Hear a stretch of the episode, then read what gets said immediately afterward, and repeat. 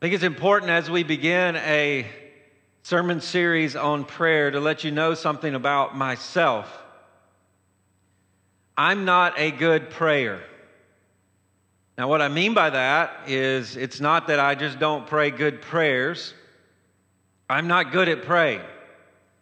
I don't pray like I should.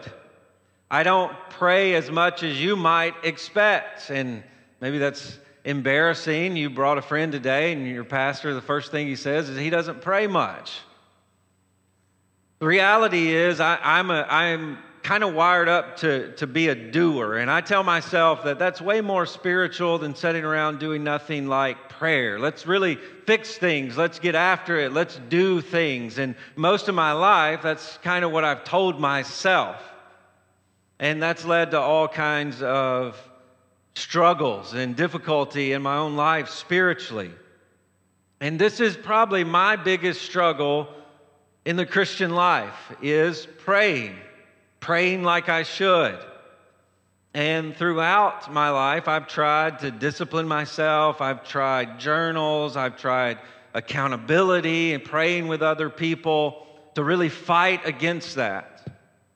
And what I've noticed in all my years as a Christian, never once have I become a better prayer because of grit or discipline or some sort of plan that I've laid out for myself or accountability.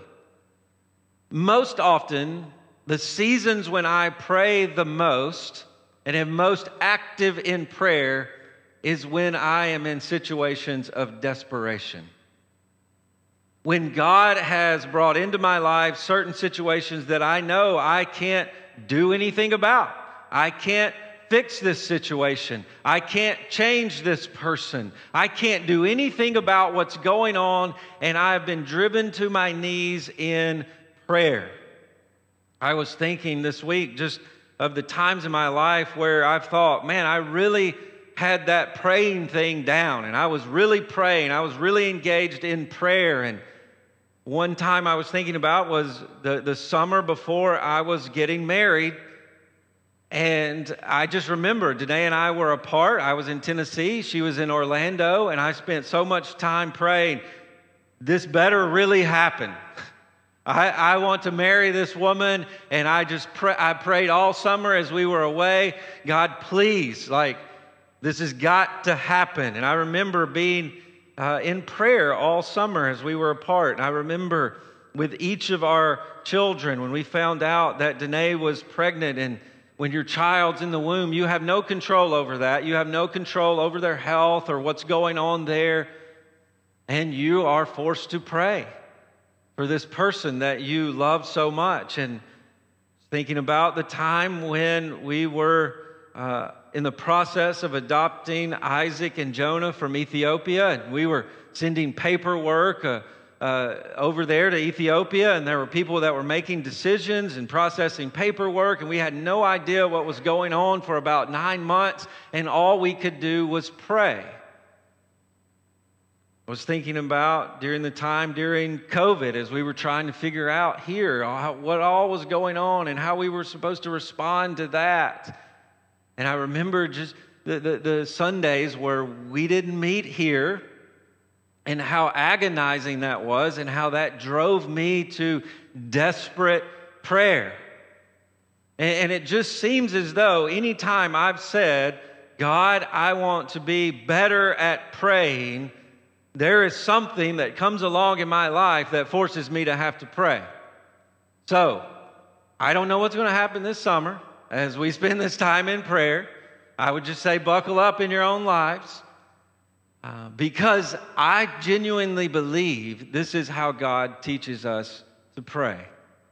Is he puts us in situations where we have to be so desperate that we can't do anything else but to cry out to him.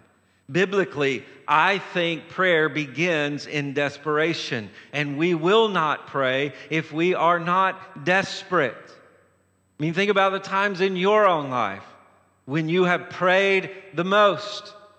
Think about the seasons in your life where you have been the most engaged in prayer. Think about the things that you have had to pray for. They're things that you were desperate for, that you were helpless. And this is what we see in the scripture is that prayer begins in desperation. And so if you want to be better at praying, you've got to ask the question, am I desperate? Am I desperate? And do I understand the state of my desperation? In Genesis chapter 15, we read of the pr- first promise that God gives man. After sin and death entered the world, and the world is cursed with sin and death, God gives us a promise as He is speaking to the serpent. And he tells the serpent, There is one who is coming. Although you have brought sin and death into the world, there is one who is coming who will crush your head. And we see this, the, the Bible begins with, with this promise that God gives us amidst sin and death, amidst this desperate situation that we find ourselves in.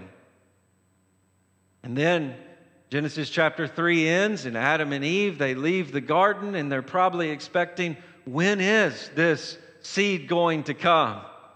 They've been cast out of the garden. When is the one who's going to come and, and fix this problem? And there's probably desperation in their hearts as they see Cain and Abel born. And then Cain kills Abel. And they realize Neither of them were the seed to come and crush the serpent's head. And then we begin to see in Genesis chapter 4 as sin spirals out of control. And then there's another child born, Seth. And then right after he is born, it must begin to settle in. The seed born of woman who's going to fix all of this is still yet to come. And in Genesis chapter 4, verse 6, we read, At this time, man began to call on the name of the Lord. That's where prayer begins in the Bible.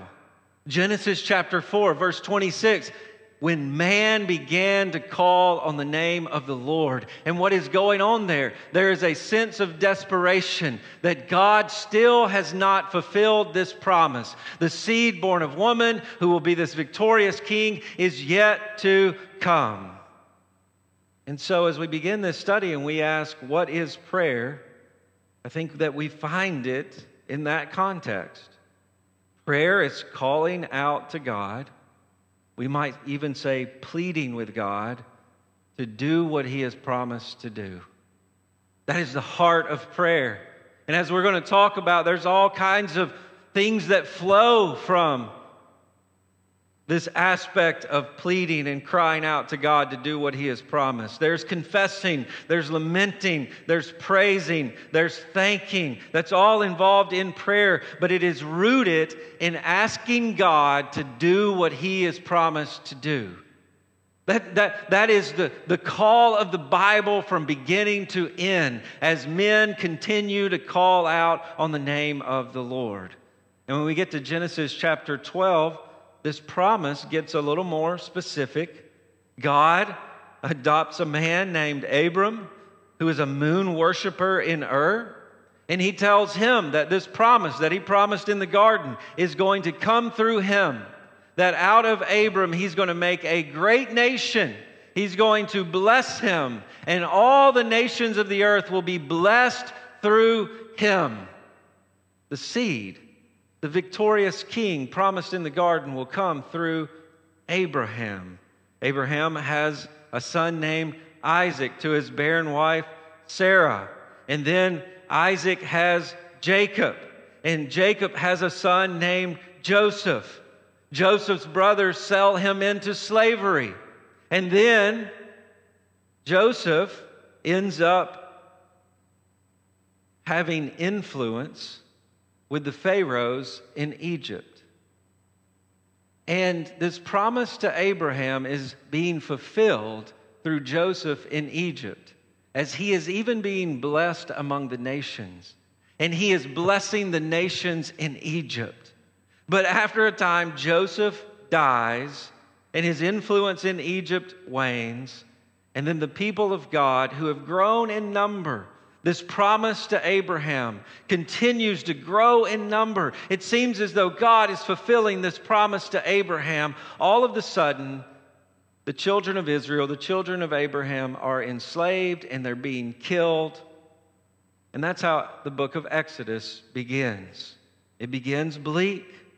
And as we remember throughout the book of Genesis, this promise that God is fulfilling in the world, we get to the first part of Exodus and we see slavery, we see the killing of children, we even see the hero of the book, Moses, who has been driven from power and he's out in the wilderness.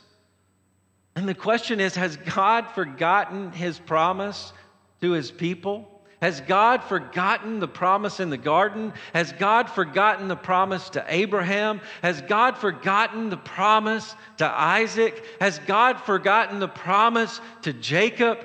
Has God forgotten the promise to Joseph? Has he forgotten this promise? Because it looks like the promise is coming to an end. And once again, we see men calling out to God in prayer.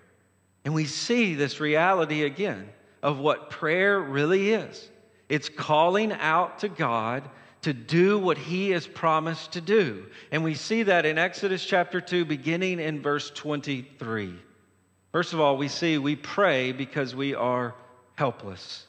Notice verse 23 during those many days, the king of Egypt died. Now, this was uh, the king who was after Moses, we see in chapter 1. But more than that, what, what, the, what Moses is trying to tell us here in this, during this many days, the king of Egypt died. He, he's setting up this re- reality that the Pharaoh that is now ruling is far removed from the legacy of Joseph. Joseph was blessed in Egypt, Joseph had influence. And now we are far away from the days of Joseph. There is another king. And the people of Israel groaned because of their slavery. And here we begin to get the heart of prayer. The word groaned, it means to sigh with sounds of misery. And most often it is associated with oppression, with persecution. And here, the people of God, they are in slavery in Egypt. They have no influence and power. And here they are groaning. And this is an intense, collective, audible cry from the, all of the people of God because of their slavery. This isn't what God promised. We are to be a nation, a people who are blessed. And here we are making bricks for Pharaoh.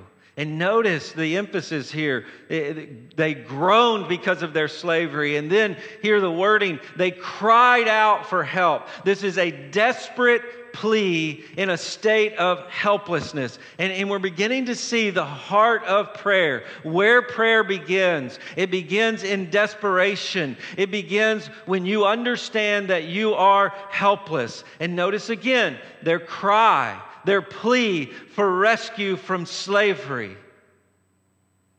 They are helpless, they are desperate, and this is where prayer begins. They need God to do what He said He would do. And notice their prayers came up to God referring to God who is in heaven, the promise keeping God of Israel. And throughout the Old Testament, we see prayer and worship is described as incense or, or smoke that goes up to God in, in worship. That is what our prayers are to, to, to remind us of. The, the, this smell, this aroma that God loves to see, that God loves to hear, is our prayers. And the prayers of the people of Israel have reached God in heaven. But notice where they come from. They come from a state of helplessness. And so, first of all, prayer naturally flows from a state of helplessness. That's why it's so unnatural for us. Because we don't believe we are helpless. We don't live in a state of helplessness. This is why in Paul Miller's book, The Praying Life, which you should get and read this summer, he, he talks about the, the reality that we can only learn to pray if we learn our helplessness. This is why I believe so often and notice just from experience that older folks, more seasoned folks, are way better at praying. And it's not really because they're more spiritual, it's not because they're more disciplined. It's just when you are young, you think you control everything. When you are young, you, you think you got this, it, whatever it is. I've got a plan in my head about what my life's going to look like. I know when I'm going to get married. I know how many kids I'm going to have. I know what job I'm going to get. And I have this picture in my head of what life is going to look like. And then throughout life, those things don't happen for you. Throughout life, even when those things do happen, you realize they don't satisfy you. And there's all kinds of difficulty amidst all of those things. And life doesn't turn out to be the way that you want, and you're hurt. And you realize, I can't control my life. And I don't have any control over my happiness if this or that happens to make me happy. And over time, you realize that anxiety is just, it's just useless. Why am I getting worked up about this? And so many Christians, seasoned Christians, they realize it, you just got to pray. Prayer is what you've got to do. That's the only thing you can control is praying. And it's not as though as you grow in Christ, you get less sinful. It's not as though when you grow in Christ, you get more disciplined. Most often, as we grow in Christ, we see our sin more vividly. We grow in Christ, we see our weaknesses more clearly. It's not that we're less sinful.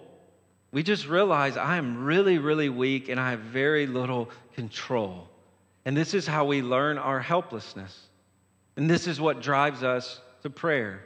What keeps us from praying is the facade of control and strength and wisdom that we have. It, what keeps us from prayer is pride. And today, your pride is what is blinding you from how scary the world really is and how out of control you really are. The reality is, you have no control over the next seconds, minutes, hours, days, weeks of your life. You have absolutely no control over it. You can't stop World War III from happening. You can't stop the economy from crashing. You don't know if you're going to make it to work on time tomorrow. You don't know if you're going to make it to practice to school. You don't know that. And you have a facade of control and wisdom in your mind as you plan those things out. But in reality, they are out of your control. And it's that pride that keeps you from praying about those things. We don't know when death will come. You don't know the test results. You don't have any control over the other drivers on the road their skill or the decisions they're going to make. You don't know when death will come for you. And you can't contra- change or control other people. Sometimes your words seem to uh, influence them. Most often, your words don't really matter. And you have no control over others, and you can't change others. But we live in this facade that we really can control and know what's going to happen in our lives. And this is where we have to learn to pray and admitting I have no control over it. I don't know what's going to happen next. And this is where we have to understand when we feel helpless, we're not hopeless because there is a God who does know what's going to happen in the next seconds, minutes, hours, days, weeks, months, years of your life. He knows every second, He knows every moment, and He controls it. And so you're not hopeless. Even though you are helpless. And this is what drives us to prayer to the one who knows, controls, and ultimately delivers us. We pray when we realize we are helpless. We also pray because we have God's promises. Notice verse 24. And the God and God heard their groaning. And God remembered his covenant with Abraham, with Isaac, and with Jacob. Notice the way God is described here. He heard. Moses, who's writing Exodus, wants us to understand that there is a reaction to our prayers. There is a reaction to the people's prayer. God heard it when they prayed. There, there, there is something that goes on in God where He leans in to listen here. This word heard we get from the word heed, which means to listen and do. And as the, the people's prayer comes up to God, he hears it and he's ready to do something. He hears their groaning, their sighs of desperation. And notice it says, God remembered. It, it's not as though God forgot what, what was happening to his people. Oh, yeah, I forgot about them. They're in bondage, they're in slavery. Let me do something. No, the word remembered here is that he is at this moment mindful to take action in light of, notice, his covenant with Abraham, with Isaac, and with Jacob, his promise to them. In Genesis chapter 15, one of the most amazing scenes in all of the Bible as God is making this covenant. He's literally cutting a covenant with Abraham. And he tells Abraham to take all of these animals and you put them on the altar and you cut them in half. And this is the way people made covenants. They made promises with each other this way. And, and the blood of the animals and, and the carcasses of the animals symbolized if you break this covenant, this is to happen to you. Your blood is to be shed. You are to be sliced in half and judged. And what happens as Abraham is waiting on God to solidify the covenant, Abraham falls asleep. And as Abraham falls asleep, there's a scene where the Spirit of God moves through the animals, moves through the blood. And what is God telling Abraham there? I will fulfill this promise, and it has nothing to do with you. I will do it no matter what you do as Abraham is asleep. And here in these moments, as the prayers come up to God, they realize that this covenant is totally dependent upon God. They are helpless. And God remembers this covenant. He remembers his commitment to Abraham, to Isaac, and to Jacob that has been passed down. And he will keep the covenant. That's when Moses goes to the people of Israel and Egypt, and, and he's going to rescue them. And he asks God, he says, Who do I tell you, uh, who do I tell them that you are? This God who has sent me to be a rescuer. What is your name? And he says, I am who I am, which means I do what I say I will do. The God who has said he would fulfill his promise to you is here and he is going to do it. And this is why we pray. We see the result of the prayer. They cry out to God, God remembers his promise, and he is going to act in light of the promise. And that's why we pray, because he has given us his word, he has given us his promise to actually do something. And this is why your prayer life must be word centered, it must be promise centered because we are asking God to do what He said He would do. And most often in our prayer life, we are trying to tune our hearts, what we want in the moment, to what God has said and what God has said He would do. The Word of God reveals God's will for the world, for our life, for everything. And so in prayer, we are taking the Bible and we are saying, God, tune my heart to what you have said and what you're going to do and what your will is. As we express our desires, God, God, shape my desires into your desires. But I want you to notice something here. Notice that the Exodus, as you'll see throughout the rest of the book of Exodus, is initiated by the prayers of the people. Deliverance from Egypt is initiated by prayer. This is where the story hinges. There's slavery, there's the killing of the firstborn. Moses is out in the wilderness. The people pray, and everything begins to change. The story hinges on their prayer. Moses eventually leads the people out of slavery. Yahweh defeats the pagan gods. Pharaoh is humiliated as God passes over the sins of Israel and kills the firstborn in Egypt. And then his armies are destroyed at the Red Sea. But it all hinges on prayer. Some of you are going to ask this question as we move through this series why pray if God already knows what's going to happen? You're going to ask, why pray if God is already going to do what he's going to do anyway? And here you might say, why pray if God has promised to do what he said he's going to do anyway? God's going to do what he said he's going to do. Why do I have to pray about it? And here's why God only does what he says he's going to do when we pray. Prayer is folded into the purposes of God that way. Understand this there are things that God has ordained in the world and in your life that will only happen if you pray. This is how His will is unfolded in your life through your prayers. This is how God's sovereignty works with our prayer life. He has ordained our prayers. And so, what does that mean for you? I see the promises of God. I need to pray for them. God has said He's going to do this in His Word. I, I need to ask Him to do it. This is how God's will and promises are unfolded in our life, is through prayer. The story hinges on prayer. Our story hinges on prayer. This is how the gospel works, right?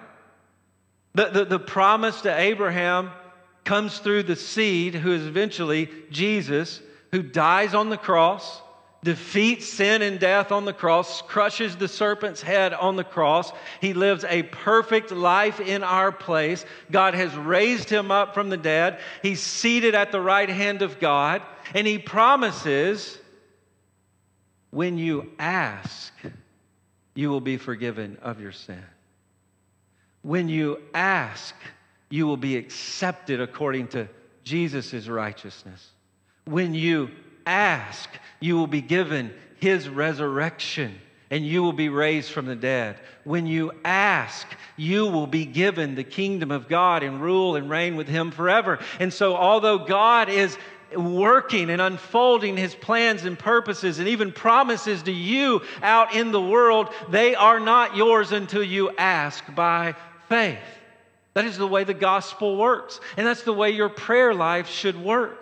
You've got to understand that God's, God's going to order his purposes, his plans. The mission in the world is going to be accomplished, but you're not going to be a part of it until you pray you won't be folded into it until you ask. And all of God's promises in Jesus are yes and amen. And along the way, as we're going to talk about through this series, there's all kinds of things in the Word of God that God has promised you. As a Christian, someone who is in Christ, He has promised He will always give you what you need. What you need. He will give you food, he will give you clothing until you're dead. You will have what you need until you die. He has promised that to you. Are you asking Him for it? When you're struggling to believe that, that you're going to have what you need, are you asking? He's promised to do that for you. As a Christian, He has promised that, that everything you encounter, everything that you endure will unfold for good in your life and ultimately conform you into the image of Christ. He has promised to give you what you need and make you more like Jesus. Are you asking for that? When you suffer, as we went through James, how can I suffer like Jesus? How can this make me like Jesus? Those are things He has promised to do in our lives when we ask Him. And so, in every circumstance, we take the promises of God and we might say, God, this is what I want. I'm not, I'm not sure if this is in line with your will. Let me read your promises. Let me align my heart with your promises. And we ask God to fulfill his promises. So we pray because we are helpless. We pray because he has given us his promises. And we pray because we are known. Notice verse 25. Notice this is such a powerful verse. God saw the people of Israel. Notice how this description is unfolding. God heard. So you mean God has ears? He's described as a human who leans in to listen. And then he remembers. He, he, he's mindful to take action. And then notice this powerful phrase God saw. In hearing the prayers and remembering the covenant, he looks down upon his people. He sees them. He turns his eyes to them to do something. And there is significance here. The people of Israel are God's chosen people. And the Bible even describes them as the apple of his eye.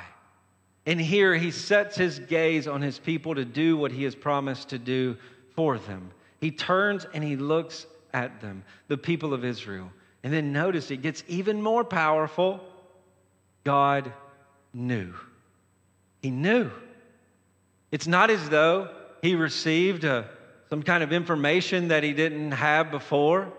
No, what is being communicated here is God is about to get personal in their situation. He hears, that's personal. He remembers the, the promise he made with this specific people. He looks down specifically on his people. And then he knows. And the word know means to, to have intimate knowledge of. And, and some translate it concern for or care for. Notice how God responds to the prayers of his people. He's not frustrated, he's not irritated. But because they were desperate, he is concerned and he is caring. Notice the progression, though, even in this verse. Notice first, he looks, then he knows. He looks to know. And this is before he does anything, right?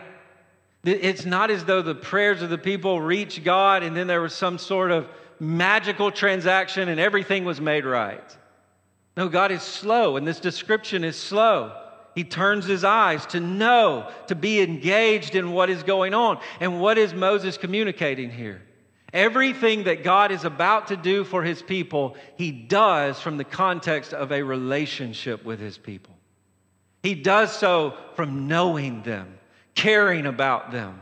And if God just magically made everything right and no one knew who in the world is doing this, that's why Moses, when he, when he goes before the Pharaoh, he is declaring, This is the Lord God who is doing this. This is God who is bringing your little gods to the ground. This is God. I want you to know who is delivering the people. I want the people to know him. But it begins with God knowing them. He fulfills his promises from the context of a relationship. And so, another point that needs to be made is prayer is not about using God, but about the experience of being known by God. I wonder today if when you think about prayer, it is just to get what you want, and you are using God.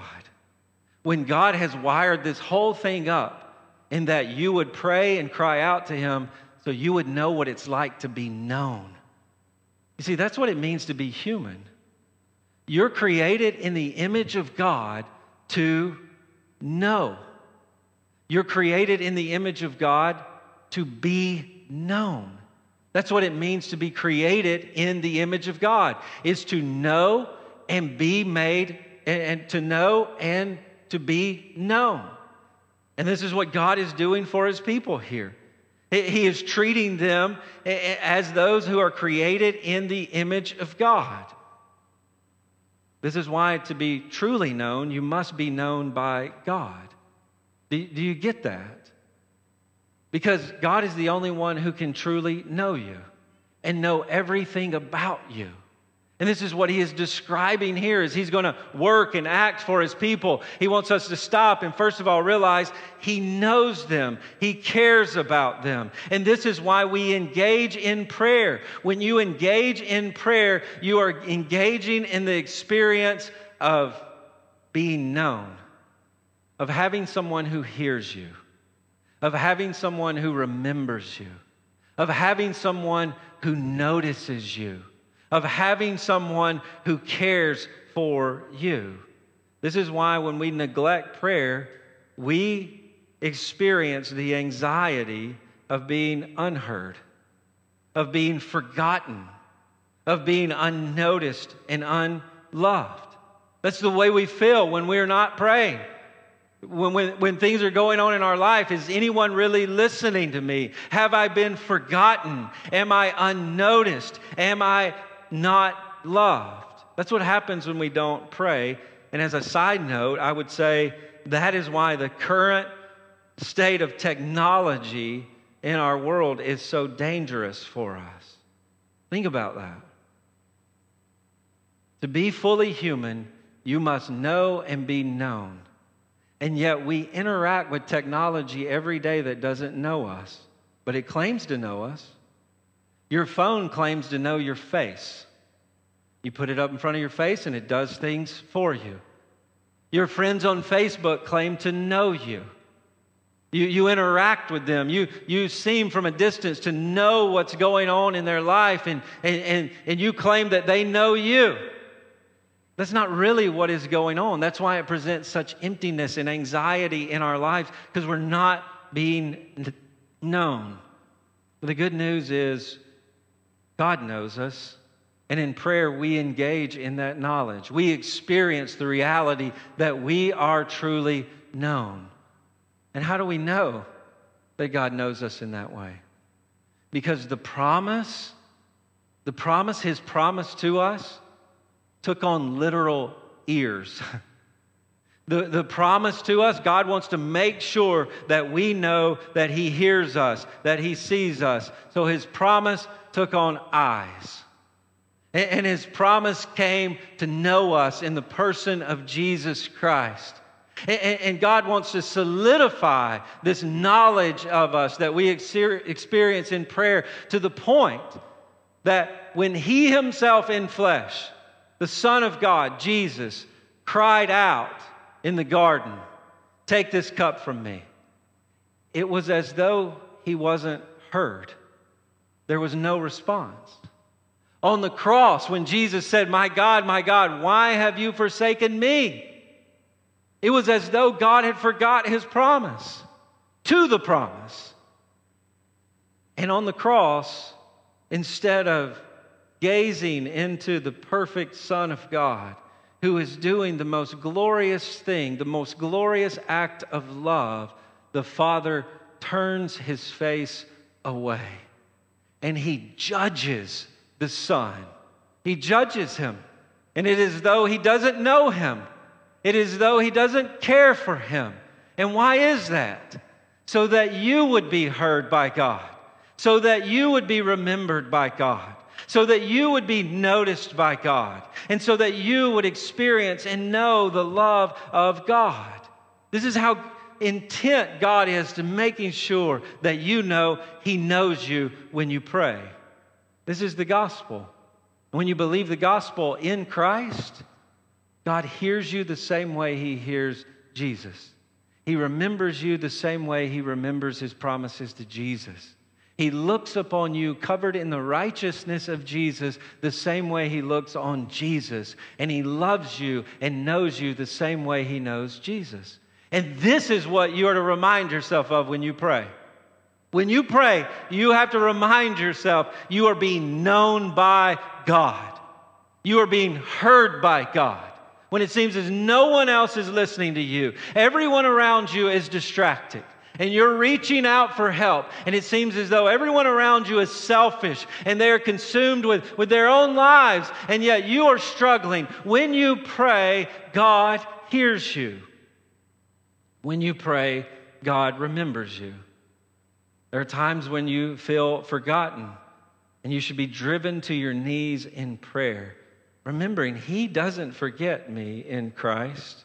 There are times that you forget Him and you are unfaithful to Him, and yet in prayer you're experiencing the reality that God is still faithful to you and allowing you to come before His throne of grace. When you pray, you have to realize that God sees you. Times when you are unnoticed and you feel like you are alone. Who, who is really taking notice of what's going on in my life? Here is the promise God sees. When you pray, He loves you. How do you know He loves you? Because He knows everything about you and is still committed to you. And this is to be experience of prayer. And this is it's so important to get this right. Because this experience is more important than getting what you want in prayer. Is being able to go before the God of this universe and say, He knows me. If it doesn't happen, I, I can put this request before God, and if it doesn't happen the way that I want, I can trust Him because He knows me if the sickness doesn't turn out the way that I want, if the relationship isn't repaired the way that I want, if the marriage doesn't make me happy the way that I want, if I don't get the job that I want, I go before God and I pray and I know He is hearing, He is remembering, He is looking upon me, and He loves me. And so, are you ready to pray? Are you ready to pray? As we move through this summer, are you ready to pray? I think you need to ask the question are you ready to, to be helpless? Whatever that might mean in your life, are you ready to be helpless? For some of us, it just means embracing that I am helpless. I live in this facade of control. For others of you, it may mean taking risk for the kingdom of God. And I'm going to step out by faith and do things where I feel my helplessness. Do we want God to do what He has promised to do? He's going to answer every one of his promises. All of his promises, the answer is yes. He's going to do everything that he said. Is that what you want to pray for? Or, or did you think we're going to begin a series in prayer? I'm going to get some gimmick to make me be able to get what I want. No, what Bible teaches us is to pray for what God has said he would do. That you want to believe that you are known by God. Because what that means is that He knows everything. What that means is you have to be vulnerable before Him. Confess sin that He already knows about and loves you. How desperate will we be? That'll determine how good at prayer we'll be.